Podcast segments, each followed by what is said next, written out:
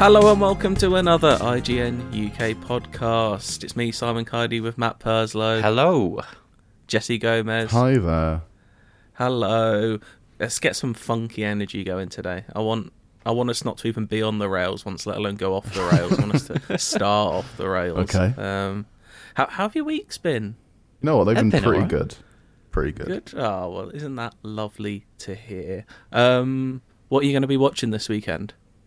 Oh, uh, well, tonight I'm going to be watching Banshees of Inisherin. That's Ooh. really good. Mm-hmm. That's a very, I, very I, good I film. did enjoy that film quite a bit. I'm going to talk about some films I've been watching recently later, but first, there's a TV show that I'm sure a lot of people will be watching this weekend slash Monday in the UK, and that is HBO's The Last of Us, based on a little video game called The Last of Us. Um, you guys have both watched episode one, is that right? Have you- I've, Yes, I've not entirely watched episode one, but I've seen Okay. bits and bobs.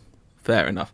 I am fortunate enough to have watched the entire season. Um, I've reviewed it for IGN and gave it a 9 out of 10, which means it is amazing because I believe it is amazing. Um, yeah, this show is, I think, everything I hoped it would be pretty much.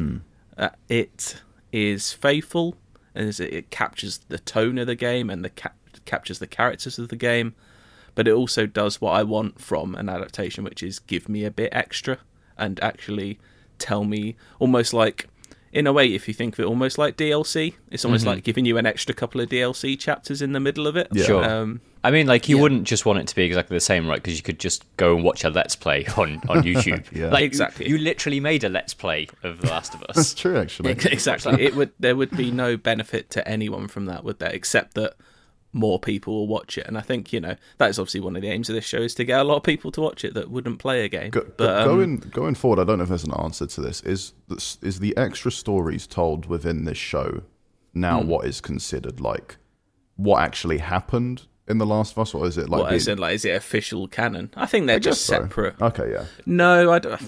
They can't really be They're two because separate things, aren't they? Like, the one's Yeah. the TV show, the one's the video game. Yeah, that's true. exactly, like yeah, the game story will carry on. Like, and that's like this first series encompasses the first game. Hmm. Like, if you know the story of that first game, you're gonna know pretty much what's coming, but it does deviate. So.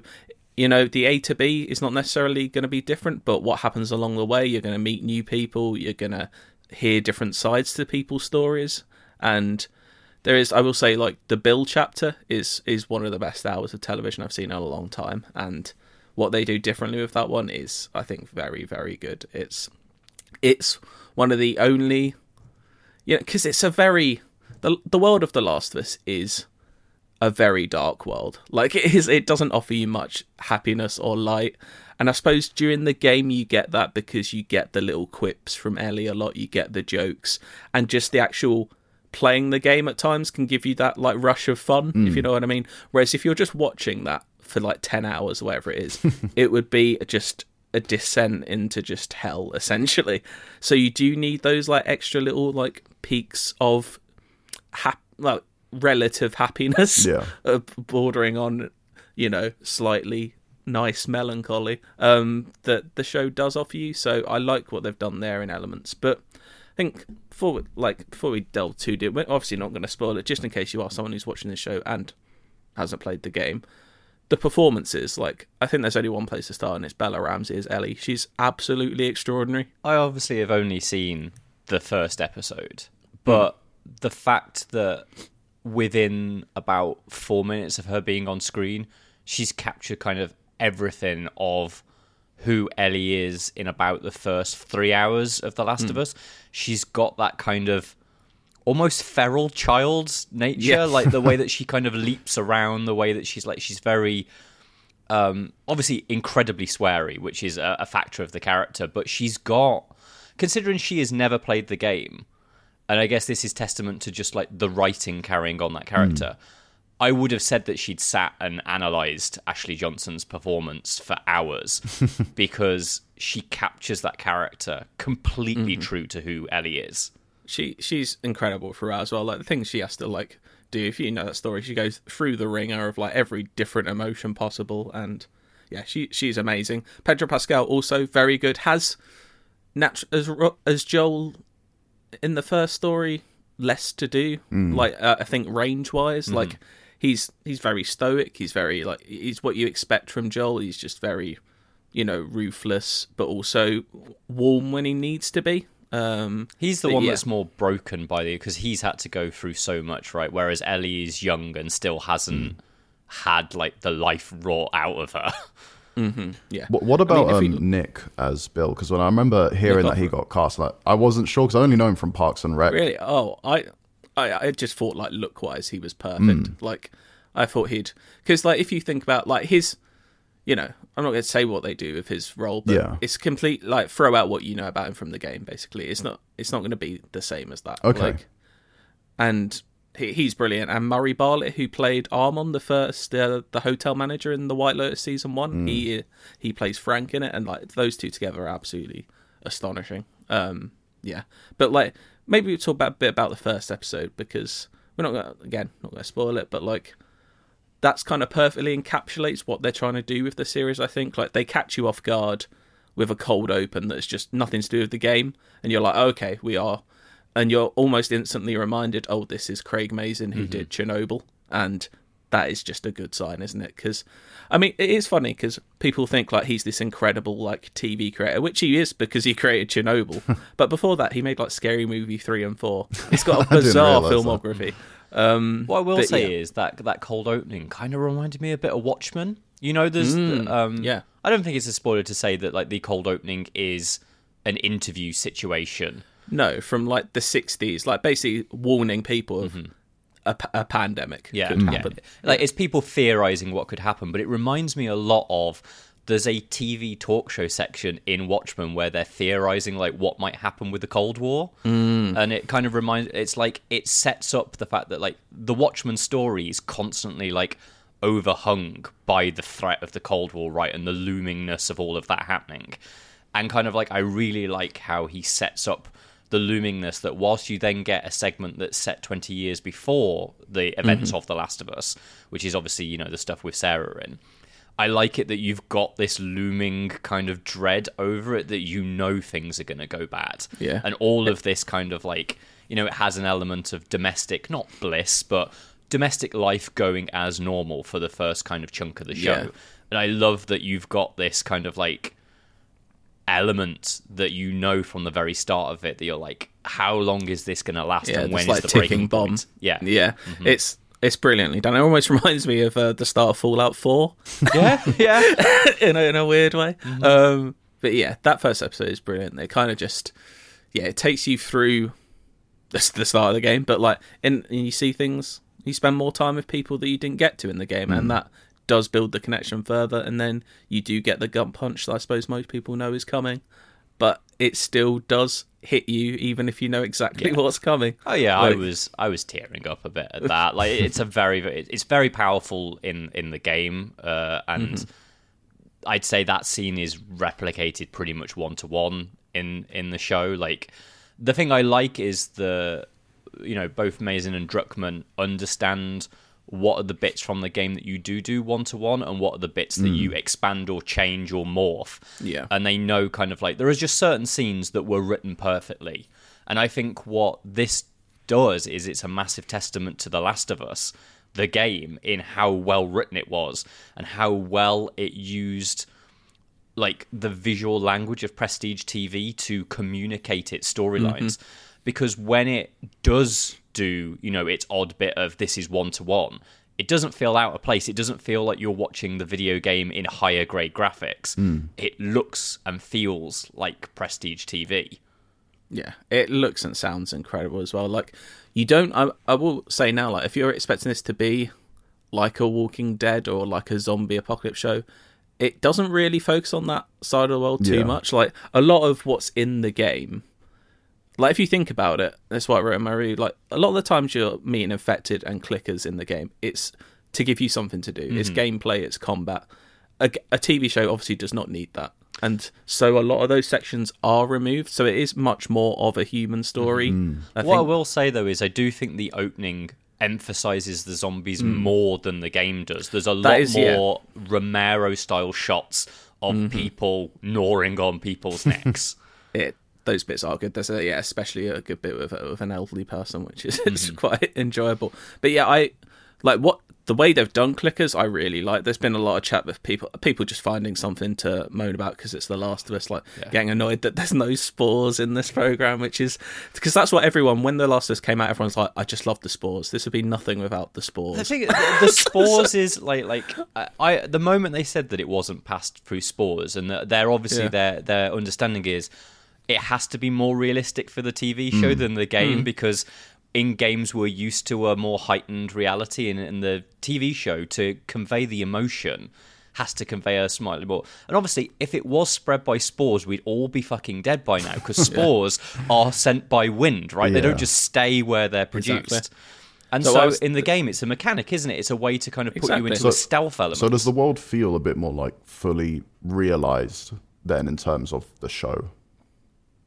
Um, I mean, you meet hmm, maybe you meet one or two more people, so it feels like there's one or two more pockets of civilization. It's not just you versus and I the world. Yeah. say certainly, you know, obviously I've only seen the first episode, Cardi, and you've seen Yeah. all of it, but there are certain minor changes they make that I think make um, the characters feel more like real people rather than video game characters. So, for instance, in the game, we know that Joel's kind of thing that he's doing at the start of the game is he's running guns, right? Like him and Tess run hmm. guns. And I won't say what the motivations are for Joel this time round, in case, you know, like that hasn't already hmm. been put out there. But I think what he's trying to do is more realistic for a normal human being than running guns. Yeah, it, yeah, it's more of a personal mm-hmm. motivation, which I think it, it it works well for the show. But yeah, when the affected do turn up, it it's worth it because they are. If you don't know yet, there's no spoilers. I've seen people going like, "What are they going to do with part two story?" Like spoils are an essential part. It's like they'll work around. It's not an essential part of any part of the story. um, they, they they go for a more tendril method in the show, and when you do see that, it's disgusting. So uh, everyone will enjoy that, I'm sure. Um, Lovely. but yeah, just I don't know what more there is to say about it. like if you like The Last of Us, you're gonna love this. Like I doubt there'll be many people that think The Last of Us is a great game who will watch this show and go, they haven't done it. Like it, it doesn't. A- aside work. from bad faith people, which always Exactly. exist, but no, like I, I do obviously only. I mean, the the open, the first episode is eighty minutes long, so it's a it's a mm-hmm. long one. But certainly from that, it is. You can tell it's written by a the people that wrote the original one, and b mm-hmm. by people that care about that world and want to foster it into a new format that is suited for TV rather than just a mm. game. Um yeah i think like but and particularly kind of like the set work that they've got like i think boston looks incredible.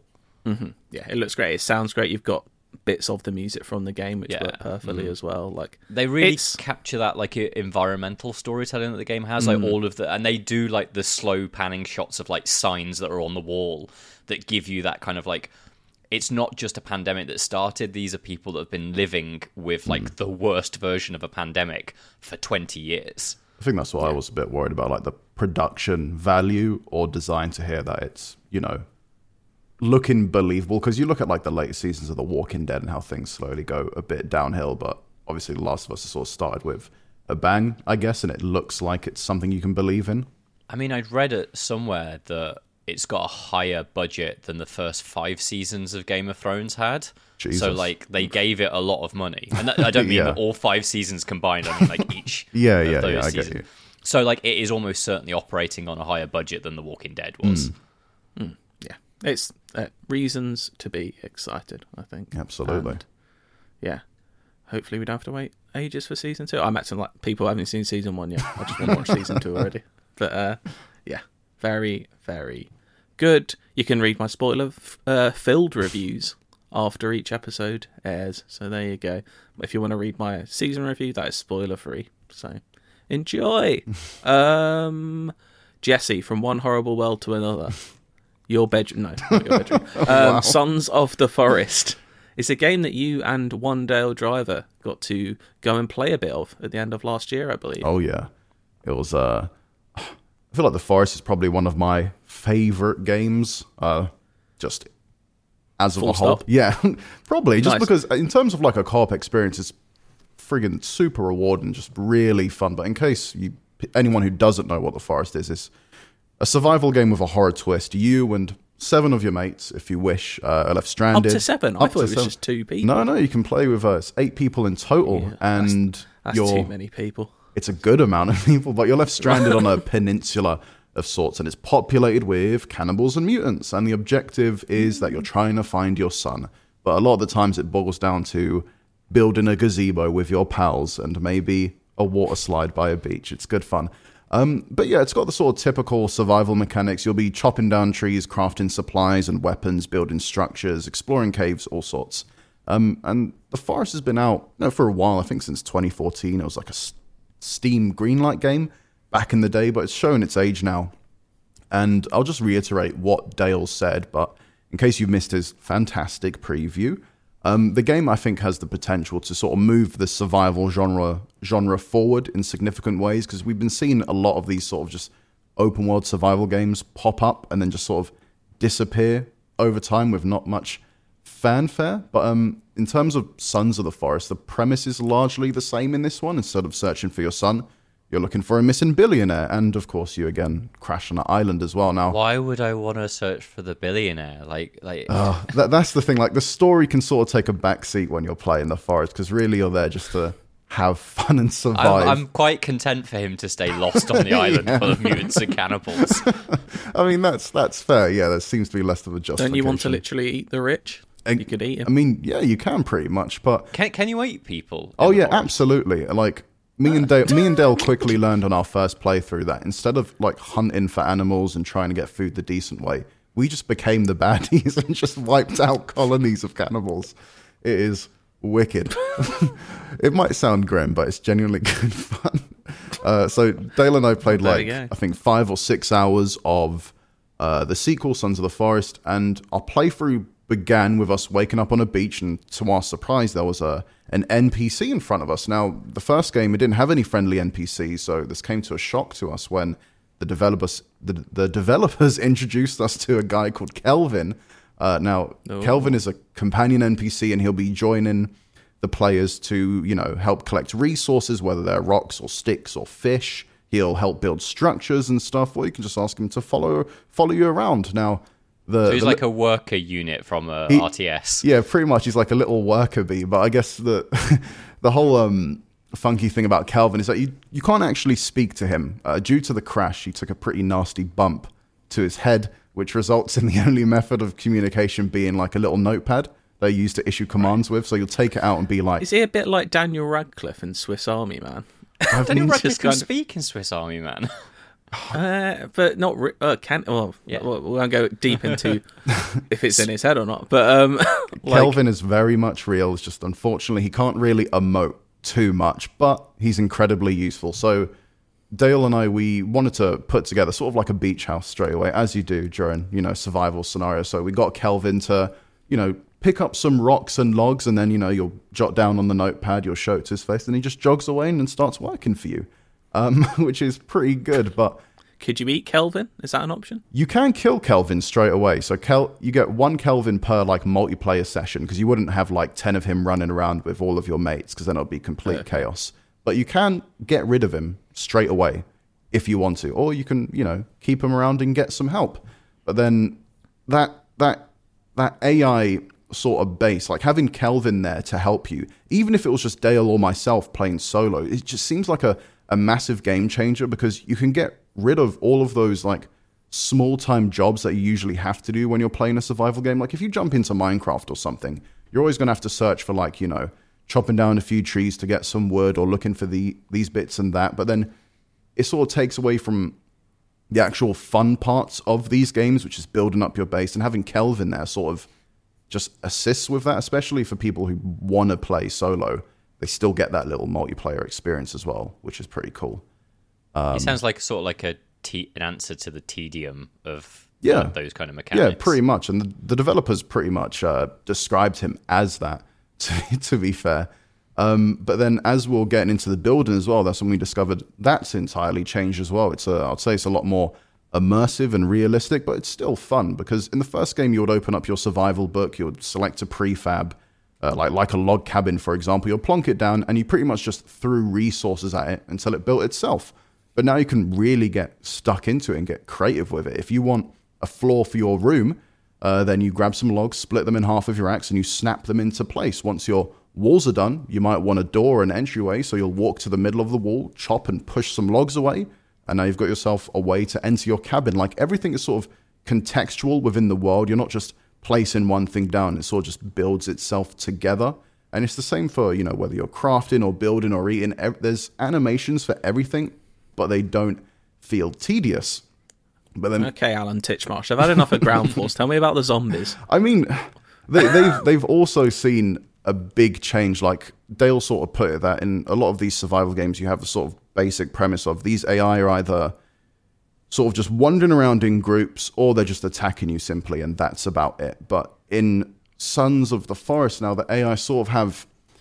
I'm trying to remember how the the developers put it, but they sort of have their own thoughts and feelings. I guess there might be some cannibals who might be, you know, staying from afar and just watching you from afar, trying to gather info about what you and your friends might be doing. There might be some that have more leadership roles and might try and charge in. And then when you attack them back, if you win, you might have them retreating, or you might have some cannibals like crying over their fallen allies. Or if the weather's changing and it's now colder and because it's winter, you might have them, you know, wearing warmer clothing, or you might see different tribes interacting with each other and stuff, which you didn't quite get in the first Forest game, but it's it's weird. Sons of the Forest is sort of like they've they've built up that beyond like beyond having Kelvin to help you or the new and improved building mechanics. Like Endnight games of just from the preview alone and from what we play, they've done a crazy job sort of evolving and building upon everything the first game did. And even on just on a sort of like pure visual level, like the game looks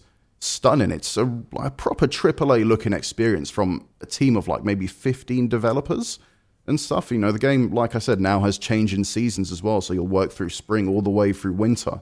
And yeah, the AI is a lot more. How do you actually progress the story? Do you just are there Well, missions, or not- do you just not- like, not really- get further into the forest? pretty much like sort of the way it worked in the first game is that you know you wake up you know that your son's missing in your survival log it'll say search for your missing son so you might build a camp you start exploring caves finding notes through the caves like sort of key cards to enter hidden locations and stuff so you're sort of progressing the story yourself there's not really any cutscenes your character's not saying oh i really need to find my son and stuff it's you're sort of progressing through it at your own pace you can entirely leave the objective alone if you want to, just to have some fun. There's nothing like forcing you. There's no timed, sensitive events for Sons of, mm-hmm. for the Forest, and I feel like it's going to be the same for Sons as well. You said this up to eight players. Do you think this is going to be the game that brings us together to play games at lunch finally? since the days of Siege and Overwatch have long since passed. I feel I feel like I feel like it can because I know Dale and I have had a lot of fun playing this mm. game, and But I also know what Dale and you were like. If we, we said we want to play it together, then you two would just play it for three hours a night and leave us behind. absolutely wouldn't do that. I mean, that's the thing. Like, if anyone's up it, for it absolutely would. it wouldn't be. If we had a set time, we would stick to it. Well, that's that's the thing. Like, it, it can be a chill building experience if you want it to be, because you can set it so that you know you don't have to deal with enemies all the time if you want to, or you can make it a sort of harder survival experience. But the thing with the forest that you're not dealing with like like a lot of other you know more popular survival games. It's not like you have to you know, drink every five minutes, eat every five minutes. If you sprint, your character's completely gassed. Like the survival mechanics are there, but they're not really hindering you as you play, which is good. yeah, survival's not necessarily my, my favorite genre for what you've just listed there. Having being reminded you need to eat every five minutes, I'm like, this is Yeah, just, but- uh, just let me go and play the game. The Forest and Sons of the Forest is isn't really like that at all. Like those survival mechanics are there, but they're not. They're not the. They're not the thing that's going to be holding you back from the fun. In terms of your progression, so I used to play survival games around the time of like the original boom. Like I played like Rust in its original Oh, God, version when it had got zombies in it and, and like radiation zones and stuff like that. Um, and I played uh, a reasonable amount of DayZ. What is the kind of player progression system like? Like, do you start with kind of like a rock and gradually build your way up to like somehow finding a blueprint to build a pistol, and then eventually you get like a machine gun, or So with Sons of the Forest, there's sort of like a few like starting locations that you might start out. So you have a chance to have a helicopter crash by a beach or within the forest itself, and another location as well. But in terms of progression, you'll wake up and you'll have sort of like your basic survival kit, which I believe is an axe. But then scattered all around you, you have, you know, your rocks, your trees, and all sorts, and you can start putting stuff together to build a basic little survival camp and stuff. But in terms of progression, you'll probably be delving into the cave systems or maybe finding u- unique locations dotted around the map. And oh, now I found a pistol. Now I found this underground bunker that has this items. And it all sort of builds up into you eventually going towards the end. But if you're not really exploring the environment, then you're not really progressing. There's not like an, an XP system where, like, oh, now I can build faster and stuff. There's nothing really like that. But yeah, Interesting. it's There we go. It's out in like a month, isn't it? It's been a long time coming. yes, it's uh, it certainly it certainly has. But I mean, if if any of this has piqued your interest interest at all, I'd honestly just suggest watching or reading uh, Dale's preview uh, because there's tons tons of uh, good footage in that.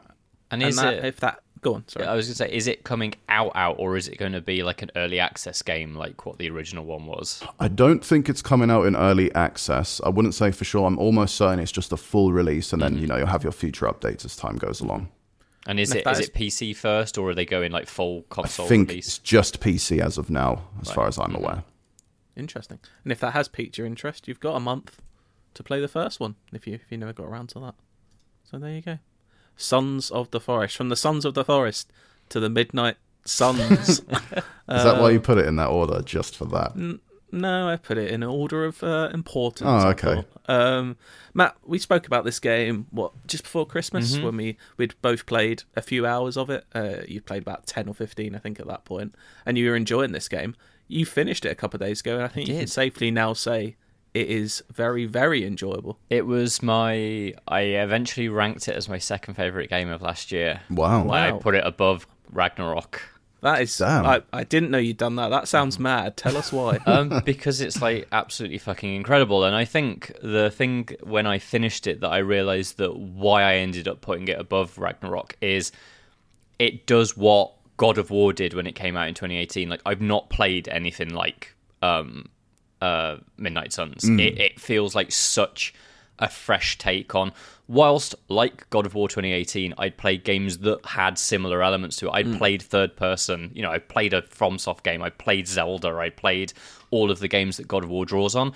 I've obviously played loads of XCOM. I've played uh, Fire Emblem. I've played kind of Persona. So I've played games that have this element, but I've never played a game that is like Midnight Suns. Um, and part of that is just I think it's got like that combat system that we you know we we praised up the last time we were speaking about it. Hmm. Only gets more interesting as it goes on as each story mission kind of finds new ways to get you to think about how you're playing and also the characters that you recruit. I can actually talk about the characters that we recruit because they are literally on the box art, so I'm not spoiling that any of them are in. But for example, like Wolverine, the way that they build Wolverine out as this character that quite a lot of his cards are like chain pounce attacks. So you can kind of like attack three or four people in a row.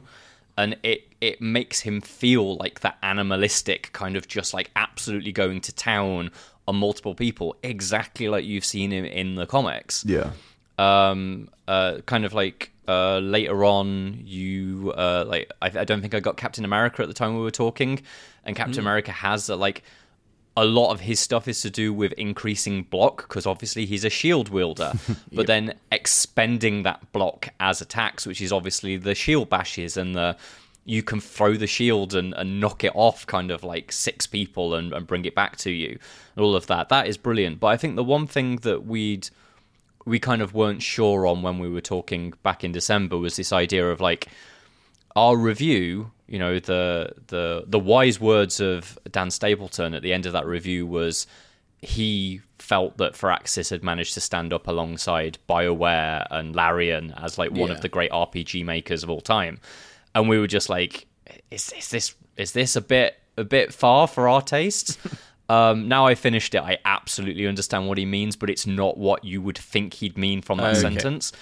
Because I remember you describing it sort of like a Sunday cartoon ish vibe near the start of the game. Yeah, and it still does have that. But what I will say is, it's not an RPG in the same as, particularly not like Larian. It's not kind of like got these incredible choices and this wonderful reactivity. It's not got any of that.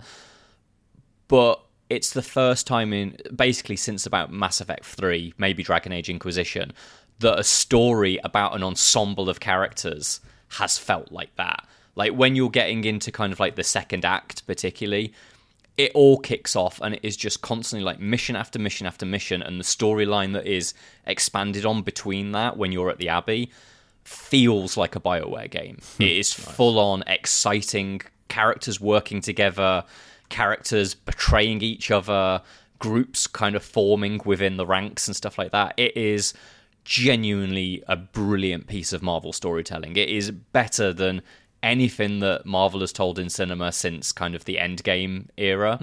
Um, it's it's absolutely wonderful. It's it's its characterization of all those characters is exceptional, and even though the social side of it when you're doing the hangouts never gets any better. It always feels quite shallow, and you, it doesn't ever feel like you're progressing people's problems or digging into individual storylines. The overall event storyline Yeah. is fantastic. Nice. You've made me want to carry on playing it 'cause I just got sidetracked. I got like eight hours, ten hours in, and then yeah, fell off. Not because I wasn't enjoying it anymore, just mm-hmm. other just wanted to do other things. Yeah. The se- the second act when it also so it's a three act game. Um, and kind of like the first act is is very long in comparison to Act two and three. Like Acts two and three are equal sizes, but they're about half the length of Act one. Okay. But when it starts getting off, it has like the biggest Marvel moments. Like, and it also understands like how to use camp really well. Like, there are moments where like you'll have it go into slow motion as Robbie Reyes, who is uh, the the new Ghost Rider in this, who is like the the more modern Ghost Rider rather than uh, Johnny Blaze. Like his car will like ramp up off a cliff and it will go into slow motion and it will like spin the camera around him while these spinning flaming chains stood on the bonnet and it's kind of like okay it knows how to have like real good exciting fun with these characters in a way that kind of like it's almost like the MCU despite being quite daft almost feels like it's above doing that with its characters but it's like it's cool when you get to do a bit of like superhero camp Yeah. Yeah, I, I I do want to get around to it. I just need to find the time. Do you know how many hours it took you roughly in the end? Um, so I actually came in. So Stapleton did it in 65 hours. I did it in 55. Um, and what I would recommend is kind of like I did. You can't. You it, it kind of spaces the main missions out. So you do a main mission and then you do a side mission. Then you do a main mission. Then you do a side mission. Like I know of some people that have started to feel like they were burning out on it because they were trying to do all of the side missions. Hmm. But the side missions are like side missions in XCOM, where it's just it's just a, a template mission to Right, get you okay. extra rewards. It's not like they've got story attached to them. do you feel like you could have mainlined it quite? Like, did you need those side mission upgrades to make? well, it so smooth that's the thing. I, for as far as the game will let you, mainlined it. I just did main mission, side mission, main mission, side mission, because you can't do Yeah, main mission, main mission, main mission. Because generally, particularly in the big moments, to do a main mission, it requires the characters to research like who hmm. they're going up against next. And so that day is your down day where you would do a side mission. But because those side missions don't really have any kind of like narrative to them, I never felt like, oh, I've got seven side missions and I need to do them all before I move on. Um, so I would say just just do that cadence of main side, main side, um, and get yourself through stick, the game. Did you stick with just one difficulty throughout your entire playthrough? I did, yes, yeah. Oh, okay, like you can you can notch it up, which will get you higher rewards, but ultimately, like I thought that the main difficulty, like the standard difficulty, was was perfectly fine. Okay. Um, like certainly some of the later boss, like I wouldn't say I ever struggled with it, which maybe is a point that like maybe I should have notched it up one, but it felt at the right level of fun for what I wanted. In the Well, same if way, enjo- if this you're enjoying the story, you want to progress it, don't you? it's in the same reason why kind of like not that uh, slightly different thing but like for example i'm playing the witcher 3 at the moment and i'm playing it on easy because i actually think the witcher 3 particularly in its opening kind of like 15 hours the combat can be a bit garbage until kind of you've built oh, geralt up. And but oh, i'm not going to change it back up to medium because i'm playing it for the story rather than the combat challenge. Yeah. In Midnight Suns, it's not the same because I am playing it for combat challenge. Yeah. But it felt like it was exercising my brain at the right level at normal difficulty. I didn't feel like I needed to lose more battles than I was. So I do want to get back to it, but there's just so many games coming out soon, and I've got that looming spectre of Persona three and four coming to the Switch next week, which, you know, they're very um, they're they're of a piece those sort of games. Sure. So uh, they're also like 99 hours long.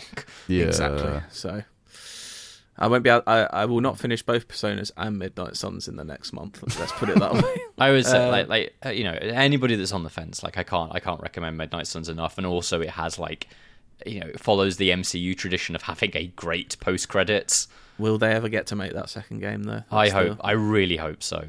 Like, Yeah. and it's one of those where kind of like I think I mentioned before the idea of like some of those social situations feel like they fit better in an X Men game. Um, I would be happy if it was kind of like Firaxis's Marvel series rather than the Midnight Sun series. Um, I'd like them to kind of like find other teams that they could do so I can play with different sorts of heroes. Exactly. Get the X Men and Fantastic Four in there. You've got a good game. I think You've so. Mm-hmm. already got a good game. Um, I've been watching some good films. Um, I've been doing my little, you know, there's some films coming out soon. It's we're getting in, we're in award season. I've Mm-hmm. been catching up on all the the things I I like to do this most years. The things I should have seen. You know, the things that get in the the rave reviews, the nominations. Uh, I'm going to about three this week quickly. The first one, Babylon the new film from Damien Chazelle of Whiplash, La La Land, and First Man fame. This film has absolutely split people. Like I've seen everything. There's one star reviews out there. There's five star reviews out there. It's three hours and eight minutes. Fucking hell. It is. Does it justify that?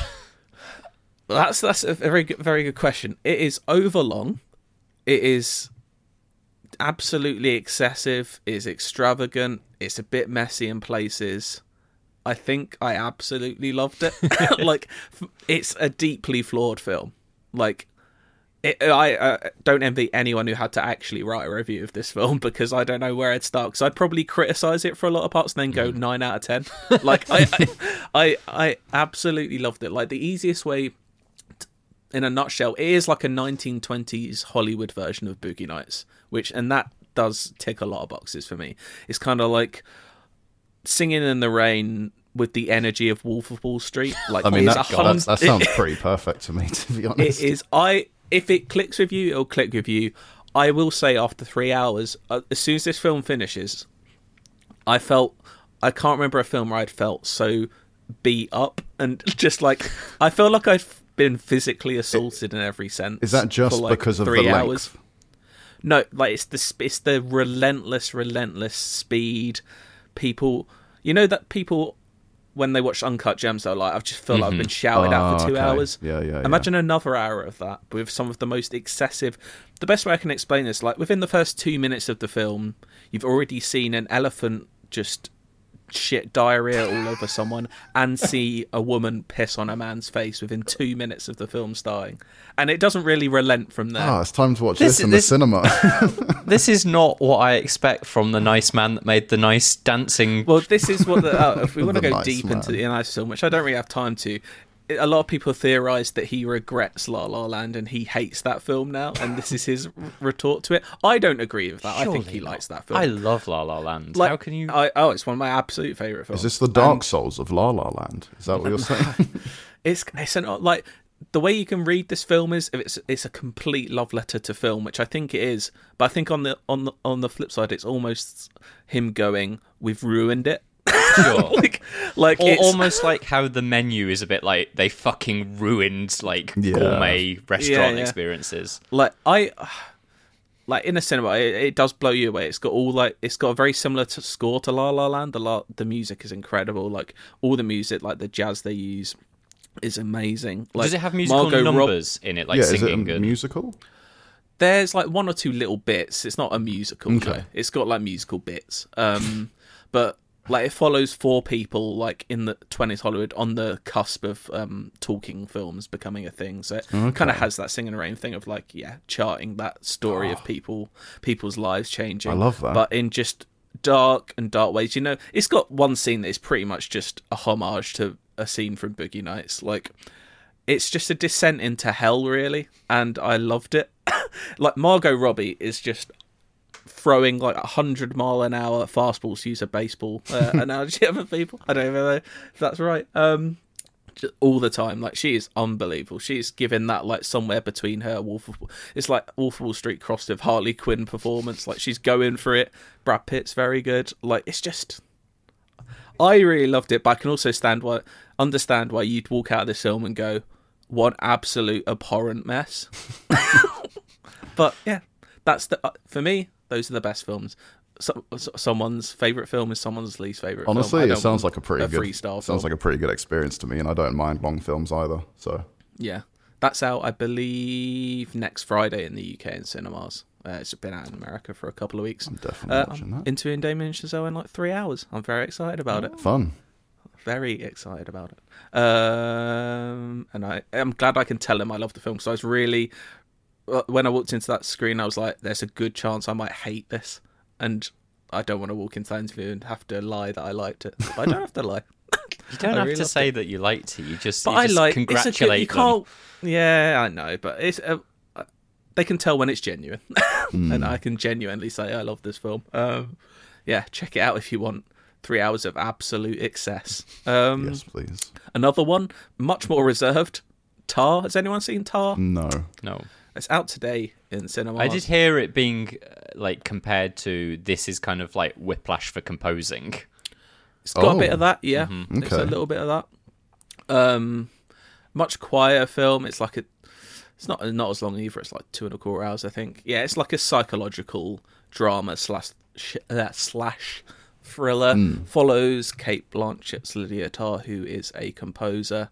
Who and it's also kind of almost a semi descent into hell, but a subtler one. Um, it she's like yeah one of the world's most famous uh, composers in Berlin, and yeah, it follows kind of things start to change in her life. I'm not going to say anything from there, uh, but yeah, it's she's absolutely phenomenal in it. She always is, to be fair. Like I don't know what. Has it got like on. similar vibes to like Black Swan? Because that's what I'm sort of picturing in my head. Yeah, a little bit. Yeah, there's little bits of that hmm. in there. It's just it's very very classy. I, I again I really liked it. Like I think it's a brilliant film. I just it doesn't have when you say like Whiplash and like Black Swan that kind of has a bit more kind of panache in its editing. This is a bit less stylish. This is much more like it's co- quite a cold film, but that's what it's going for, and I, I liked it. Like there are like scenes where she's conducting an orchestra and they're not you know it's not the Damien Chazelle cutting to every instrument like bang bang bang Yeah, bang yeah, it's yeah. much more like here's a wide and here's a close up of her and it's all about her really than the music um yeah i check out tar if you're into a, a, a kind of a slower psychological uh drama slash thriller You're recommending all the bangers. though. All these films sound really good right now. and then we come to after sun which Apparently, the saddest film ever made. really? I don't know. Yeah. So this, I, I do re- again really like it. I don't think it's hit home for me because it's a very, it's obviously a deeply personal film. It follows um, Paul Mescal, who is a young dad and his 11 year old daughter on holiday, and it's basically just like a little holiday film. But you also cut back to every now and then the grown up daughter kind of watching back this home video they took on holiday, and it's obviously a, he's not a, not in the picture anymore, and it's kind of like a looking back at that holiday, and it's all about you know seeing something from a point of view and then not really knowing someone, if you know what I mean. So you've got the perspective of you know you spent a week with the person it, it seemed like it was okay but then you don't really know what was really you know going on. It is sad. It is kind of the thing is like this like i said it's a deeply pers- obviously a deeply personal film. It's directed by charlotte wells. It's her first ever film which is just astonishing. Uh and it's obviously semi autobiographical it just i don't i don't have that relatable point if you know what i mean. I'm not a young father or i'm not i'm not the son of like a I, i'm very lucky that i've uh, you know had a happy upbringing of uh, a couple that are together and you know. So i don't have that touch point necessarily but it's a film i'm more when i was watching it i was deeply respecting it than going i'm loving this if you know what i mean Okay. like it's a film that will absolutely destroy some people I'm guarantee that so if any of that you know sounds enjoyable to you i think that's in cinemas at the moment it's definitely on um mubi if Mubi, you're yeah, I subscribed saw. to Mhm. mubi It's only like an hour and twenty minutes, hour and a half. Sounds so- like a very different vibe to the. yeah, that's you're not gonna. Yeah, that, almost the complete opposite of Babylon. Okay. Uh, so there you go. It's not a double bill. I'd recommend. All right. uh, anytime soon. But yeah, those are some very good films that, yeah, if you're into film, you've probably very much heard of. But if you haven't, check them out. Mm. Uh, do you know what I'd like to check out though? Go on. A little thing we like to call the endless search. Inside, it's a UK IGN crew. Yeah. Yeah, yeah, on the ones and twos. We got the games gonna play for you. Inside, I got a question for you. Hold tight the DJ, we coming through. Yeah, yeah, on the ones and twos. We got the games gonna play for you. Inside, I got a question for you. Is it in the search? Matt, I have no idea what you've brought to the table today. Oh, yeah. Uh, You're doing. I uh, I hadn't got a clue what I was going to bring to the table either, so I went and dived into the inbox to try and find something. This might have been one that we've played before. I don't know, Oh, uh, but it's called Meta Split It, which is from uh, sent in by Silent Node in Canada. Whoa, that's a cool name. He sounds like he's uh, he's a hacker. Yeah. My kind Um, of guy. And this is a game about looking for the difference between the critic and the user review score. oh God, my favourite thing. Uh, so basically, we'll be looking for a combination of both highest and lowest splits. So for some of them, you'll want to find the one where the user review is so far away from the critic review, and sometimes you'll be looking for the closest. Okay. Um, and because we've been chatting about The Last of Us today, Oh yeah. I'd Oh. like us to start. users typically love this series of games um, for the most part. But uh, I'd like to start with I'd like you to find the highest split, so the biggest gulf between the opinions of the users and the critics for a video game adaptation, be Ooh, that so a could- TV show or a film. Ooh. no. A biggest split. What's one that did something? I do apologize to everybody that this this will be one of those games where you'll have to hear my keyboard clacking. I Oh, can't believe no. it. Many, many sorries. Um, and I'm gonna start. Like, Cardy, you you reviewed the the, the I- show, so let's let's go first from you. Oh, right. Let me have a quick think. What was something that uh, people might? Uh, mm, what? Like, if you want a big gap, you normally have to go critics high because then users will, will will go the opposite. way. Unfortunately, in the days of the review bombing, that tends to be what we do, isn't it? Um, but I'm, try- I'm struggling to think of a video game adaptation that reviewed really well. so, um, I'm I'm gonna go. I've no idea how this really did. I'm just gonna go with Detective Pikachu. Detective Pikachu. I need to. It's it's automatically going for the game.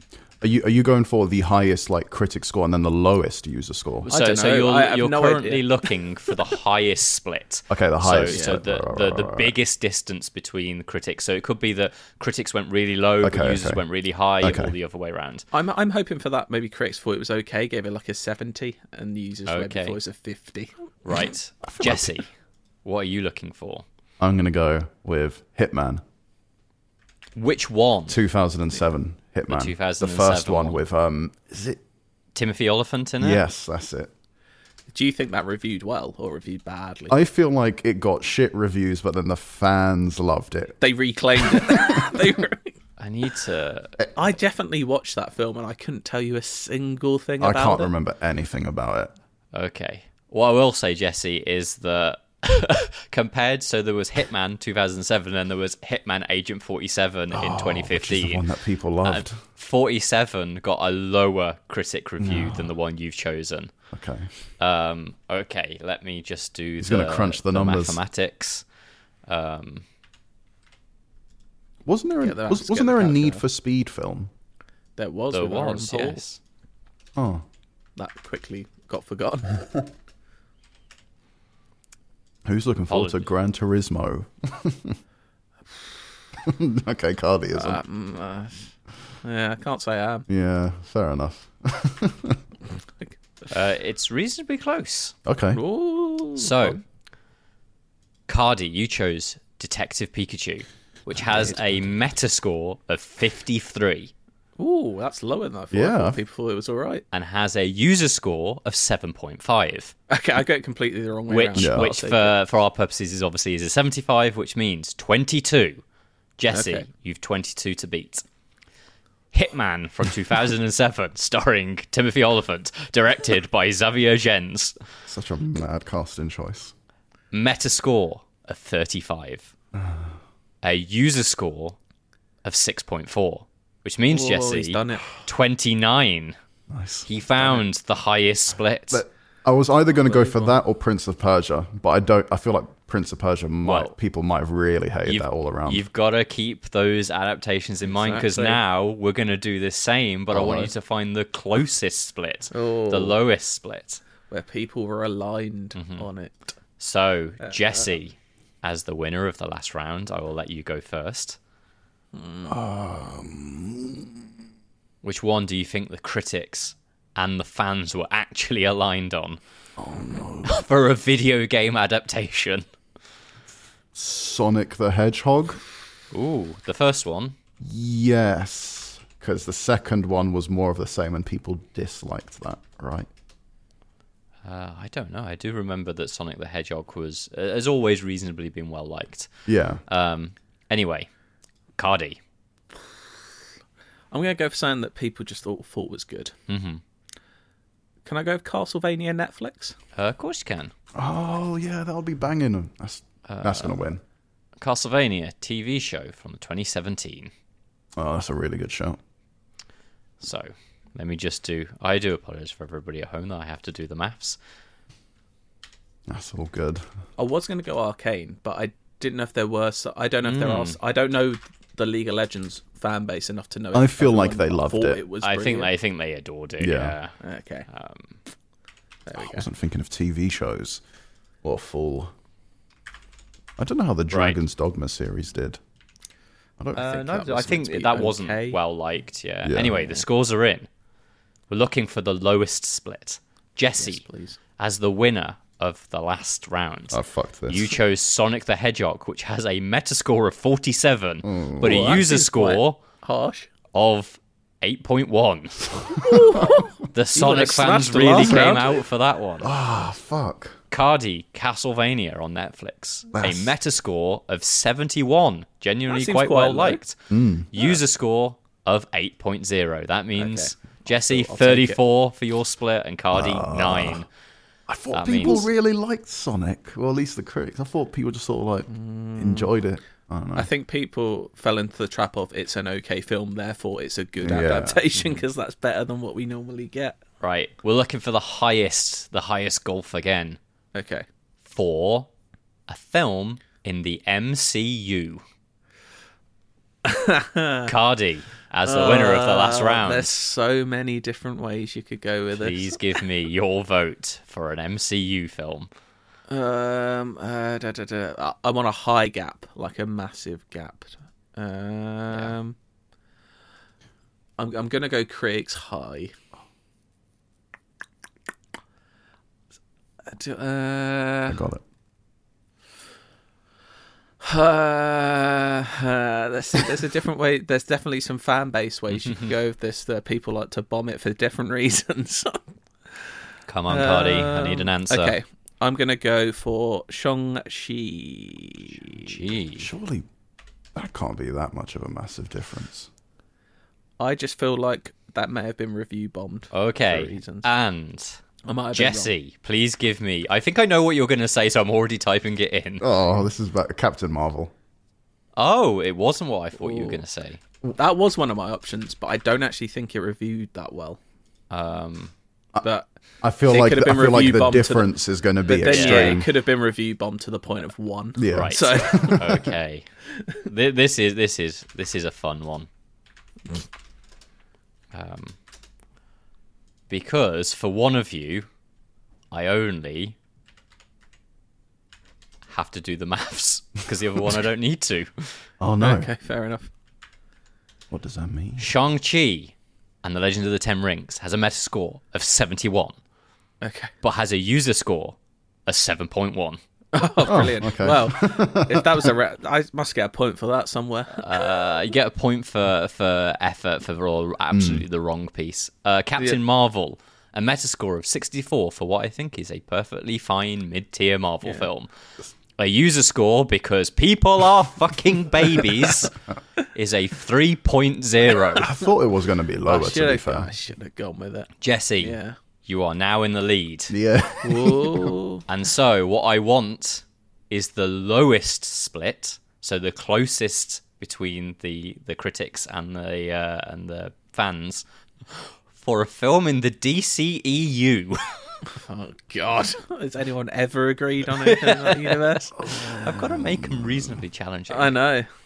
Who goes first? Jesse. Jesse is the winner the of the low, last the round. DCEU. As in, like, the, so that's everything from Man of Steel onwards. So this, yes, this is Man of Steel onwards. It has to be like essentially what we would largely consider the Snyderverse, even Yeah. though like there's some exceptions there. yeah. so are we, are we looking for the smallest gap? Yeah, yeah. You want where the fans and the critics actually pretty much agreed. I feel like it has to be Shazam. Ah, that's what I was gonna go for. Very good shout. Because it's like That's- the only good one. Yeah. Uh, I just feel like you can't do anything Snyder related. um, does is the Suicide Squad count the James Gunn one? Uh, that a DC? yes, because it's got DC. Harley Quinn in, right? So I I'll think have it's it. I'll, yeah. I'll, I'll have it. I think you're winning on that one. I just don't want to go anything that's officially in that. Uh, Yeah, because all the rest are Snyderverse. shiters, but that has to be a winning one. Yeah. Oh, It's these either that or Black Adam. I think everyone might have agreed that wasn't good, but I think there are some Snyder no, yeah, boys. surely that, there's people who uh, love Black Adam. all, all the power to you. Was that the film that killed that universe, like, full stop? No, I think I think No. larger like The Rock claims it saved it. Oh. good, good on him. this one. This one's a lovely close one. Oh, no.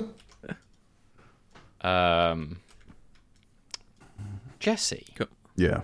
You said Shazam. Mm. Shazam has a Metascore of 71 and a user score of 78, or Okay. 7.8, which means you have a 7 as your score. That's that's Cardy. Good. That's a good. good Cardy's effort, got this one. He's The this. Suicide I Squad, Suicide Squad has 72 as its Metascore Oh, no.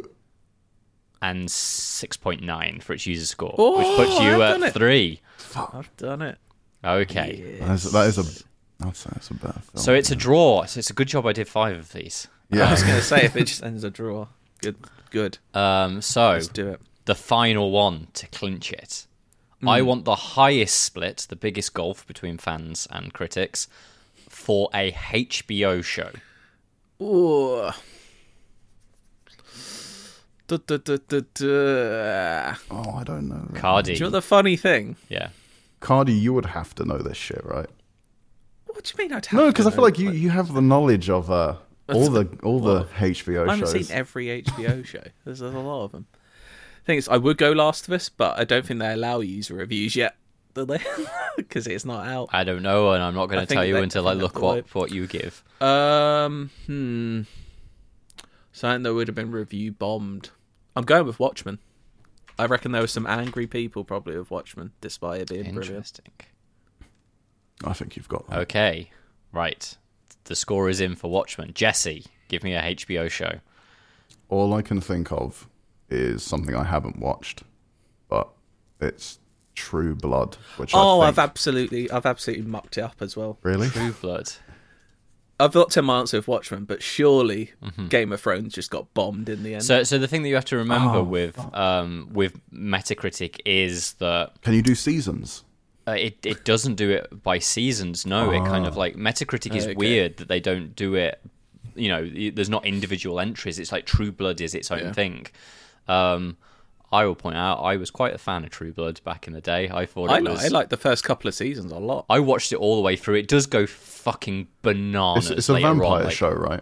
It is a vampire show. It's a very like erotic vampire. I was going to say I was, it was one of like the sexy vampire shows that I think people either hate or love. Season season four, I think it's season, it's either season three or season four, but I think it's season four. Just has a bit where one of the main villain vampires gets staked, and when vampires get staked in True Blood, they just explode, and then his lover like scrapes him up and carries him around in a glass bowl for the rest of the season. That's it's fucking so hilarious. like wonderfully excessive.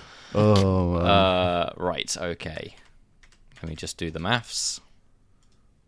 Watchmen. yeah, Watchmen's a win. Has to be. I don't know. If, I don't because I can't remember what people felt I about swear that got review bombed. Uh, I don't know. I just went for True Blood because it seems like it has, in general, like shitty TV vibes. But I've so never True watched it. Blood has a Metascore of 69. It, it's considered good. It's in the green. I've lost. Uh, it has a user score of 7.7, which means Jesse, your score is eight. We're looking for the highest score, the highest number here. Cardy, Watchmen. It's it's the Metacritic Must Watch Award with an Whoa. 85 Yeah, it's Okay. and a user score because people are fucking babies Hmm. of 5.6 which means that you get a 29 That is score ridiculous. Cardy congratulations Victory at last. That was a good battle. I enjoyed it. It was a good battle. Mm. Um, we are like you said. We we, we- we use a, a, a user ender search. That was very enjoyable. Thank you, Silent Node. Yeah. If you want to send more in, IGN underscore UK feedback at IGN.com, as well as any other feedback you may have for us. If you've seen Babylon next week, let me know what you think of Babylon because uh, I've got no one to talk about Babylon with. so yeah, Is it out this uh, weekend? You said. next Friday, I believe, Oh, is when it's out. I'm gonna watch that Uh, as soon as. Yeah, there we go. Um, but first, let's read some feedback. Jesse, what we got? I've got some feedback from William Matthews. He says, Good evening, gents. In your recent episode, you mentioned about long running game series, which are mandatory to play in order. In order. Mm-hmm. And I recently thought of uh, Nihon Falcom's Tr- Trails or Kiseki series. Is often compared to the MCU of video games, whereas each arc of games is set in a different part of the world but a continuation of existing characters and an overarching story. The first game released in 2003 and is still going 12 games long. And there's a heavy emphasis on world building, character development, and politics. Most importantly, they are required to play in order, as are chronological and later games spoil earlier ones. Extremely high barrier to entry with the length of the series, and would probably be interesting to see a Western AAA developer attempt something similar. Mass Effect is probably the closest thing. Keep up the great work, and as always, respect the sea. I never heard I- of this series before. I know, I've, I know like Trails of Cold Steel. It's like Trails in the Skies. I never knew it was one continuous story. I thought they were like a Final Fantasy. You just dropped in and out. So I'm glad I've, I've never tried because it sounds like being mad. Um, yeah, we were trying to think of any like really long run. Like the longest we got was like Mass Effect, like three three games in a row. Like, I most think of western games tend to be done as trilogies right I feel like yeah, it has to that's a- come to like RPGs though, like probably quite a few similar to this game here, Japanese series is where they're just very Yeah. continuous, long, ongoing. But I wouldn't be able but to. even quite a lot of the you know the the uh, you know I can only speak from a mainstream JRPG kind of sentiment, but like obviously Final Fantasy is it doesn't really have any um, continuation aside Yeah. from the odd moment, and Dragon Quest I think is is similar. Okay. and then obviously the Xenoblade series has like shared bits, Hmm. but I think you can you can play Xenoblade Chronicles two without having played one. Like they do, even though they are linked, they do work. Yeah, Yeah, like Personas. Absolutely different. What about Ys? Are Ys all different? I've never no, I couldn't tell you. game. I'm afraid you're getting out of know. my understanding. We're out of the wheelhouse. But thank you, William, for that knowledge. It's a good one. If anyone ever asks that question, we can go, what about the Trails or Kiseki series from, uh, from Japan? There you go. Matt, what have we got? This one is from Matthew Jones, not Not- our not our Matthew Jones. No, yeah. Um, good morning. Listening to your latest podcast and stopped to shoot over an email about what I played over Christmas. In October, I bought my 14-year-old Elden Ring for his birthday. He played for an he played for an hour or so, but decided it wasn't for him. I'd heard good things, but after pl- trying Bloodborne when it was on PS Plus years ago and deleting it after dying to the first enemy, I wasn't sure if it would be for me either. Then it came on sale on the Xbox Store, so since I hadn't bought myself a game all year, because he sticks to Game Pass, uh, I decided to try it for myself. What a game! I'm all in now. I think about it all the time and even had a dream about it. I decided to go for a mage build, which I never do in games, and I'm having a wonderful time. Plus, after my son saw me playing, he's given it another go and he now agrees that it's incredible. He has gone for a strength and dex build, um, and we often call each other over to show how to show off the gear that we're using, the ashes and summons that we've found, and the bosses that we're fighting. I'm level 95 after 50 hours and have just reached the capital city. He's 115 after 70 hours and is in crumbling Farum Azula. Um, we love watching each other fight bosses and go through areas. It's really interesting watching how different builds find different areas easier or harder. And he has seen me take on some bosses without take some bosses down without taking a hit, which he struggled on for hours, and vice versa. I bought him Ragnarok for Christmas, and he hasn't even taken it out the box. Mm. Elden Ring is now his favorite game ever, and as someone who has gamed for the last thirty years, I can't think of anything that has got me so invested either.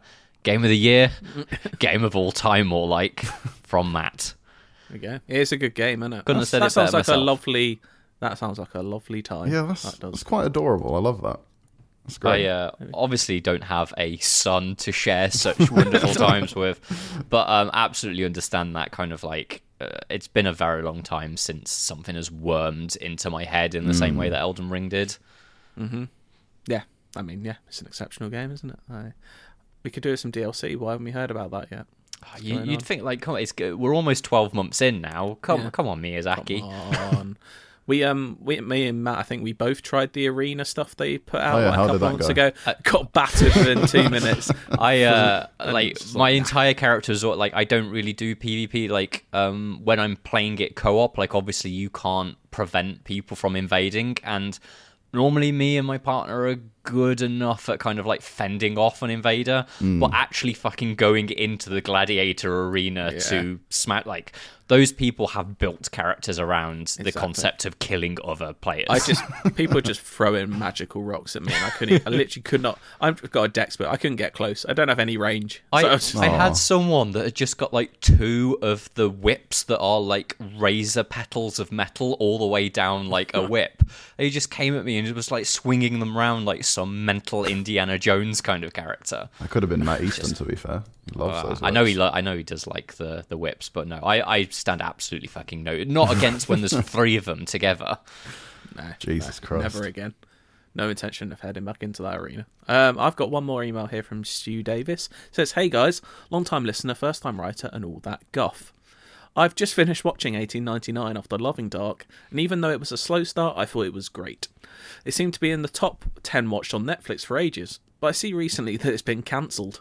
Hopefully, someone else picks it up as there's so much left to resolve. What were your thoughts on 1899, and are there any other series that got cancelled early that you'd like to see picked up by someone else? So, I still halfway through 1899 and I've now lost all desire to finish it because I know Yeah, that mhm. mystery's not going to be resolved and the whole point of well the whole point of dark was multi seasons of mystery Well, this was supposed to be three seasons as well, and Yeah. very much ends on a everything you thought was real is something completely different than you could ever have Yeah. conceived it for. Um, and would you still recommend I finish is it worth watching No. season 1 knowing no, I don't think so. Also, That's it's kind of like you know, um, I unfortunately didn't like 1899 as much as Stu did. I thought it was fine, but for something to be fine from the creators of what I think is in like the top five television shows ever made, um, I um, like I was reasonably disappointed by 1899. I don't think it's got anywhere near of the interesting character depth that Dark has, uh, and its central mystery is is cool, but Yeah. not it is annoying though if you're commission that commission commissioning sorry that show knowing what they made Yeah, before knowing they've probably got a solid 3 season plan like all laid out and, and, you're also- not letting them make it as Stu says, seemed to be like it was in that top ten watched on Netflix, Yeah. particularly at least in the UK, for a long time. Um, yeah i don't know what metrics they use sometimes to work out what's worth making what isn't yeah. The one thing I obviously won't say what happens at the end for anybody that does want to go through it because it does have a very interesting. Like, it was clearly going somewhere interesting. But what I will say is, is there's a load of numbers that you discover at the end of the show. And I was like, I got my calculator out and I got really excited because like these numbers are going to add up to 1899 and it's going to be a big reveal that 1899 isn't to do with the year that the show's set in. It's to do with this number and it didn't. It just, just didn't. Oh, amazing you thought it was some sort of revelation um but yeah are there any like I saw this going around on Twitter actually this week. Any shows that you th- you know got cancelled too early? My go-to is always Freaks and Geeks. I, Yeah, I loved Freaks You couldn't bring good. it back now just because every all the teenagers in that are now like forty years old. But Yeah. um, that was very good. Another one for me, which I know people didn't love, was Vinyl. I don't know if anyone watched Vinyl. It was No. basically um, the creators of Boardwalk Empire's Mm-hmm. new show. It was set in the seventies. It was about the music industry, basically. Um, I I really enjoyed it. It definitely wasn't as good as Boardwalk Empire, and it definitely, you know, I can see why people didn't love it, but it, Mm. it was something for me, and it just it had one season and was done, which I thought was a bit of a shame. But Mi- Yeah. mine's the absolute fucking nerd go to. Is it Firefly? Yeah, yeah. Mhm. and the Is thing is, is like, really that good? I fucking love Firefly. and the thing is, is it's a case of like, you know, TV has changed a lot since Firefly was on. So Hmm. ultimately, I think if Jesse, if you were to sit down and watch Firefly now, you might just think like, what's what's the the noise about? Yeah. But at the time, it was kind of like I still do think that in many ways it's you know. I know that we don't talk about him so much these days, but at the time, like it was, I think one of Joss Whedon's best pieces of work. Probably not as important as kind of the message that Buffy carried, but hmm. like a phenomenal kind of examination of what it's like to be kind of like on the losing side of a war, even though that losing side has got weird, like slight Confederate vibes, even though they're not the Confederate. Um, but um, I have ultimately kind of like made my piece, and I think it almost works really well as just like a mini series that got like a film to cap it off. Um, but you know, go back, you know, 15 years to when I was a lot younger, I I would have been crying out for a second season, third season of Firefly.